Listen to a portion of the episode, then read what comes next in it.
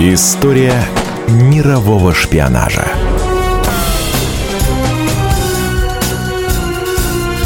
На радио «Комсомольская правда».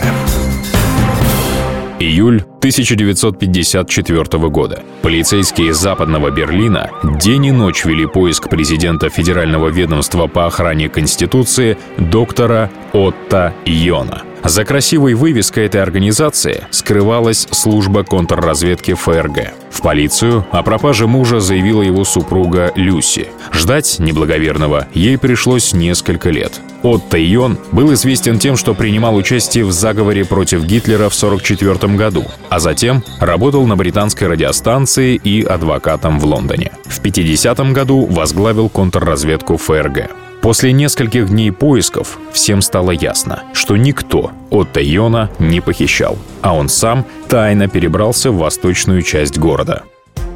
Отто выступил по восточно-германскому радио и заявил, что не мог больше работать в федеральном ведомстве из-за засилья в нем нацистских элементов. Напомним, на дворе 1954 год. Своим новым покровителям Отто Йон передал информацию об оборонительной доктрине европейского сообщества, но очень быстро понял, что больше никому не нужен ни в ГДР, ни в СССР. Через год Отто Йон вернулся на родину. За измену ему дали всего 4 года тюрьмы, но уже через полтора года и вовсе амнистировали. Чуть позже Отто Йон добился реабилитации, заявив, что его насильно перевезли в Восточный Берлин, накачав препаратами для сна.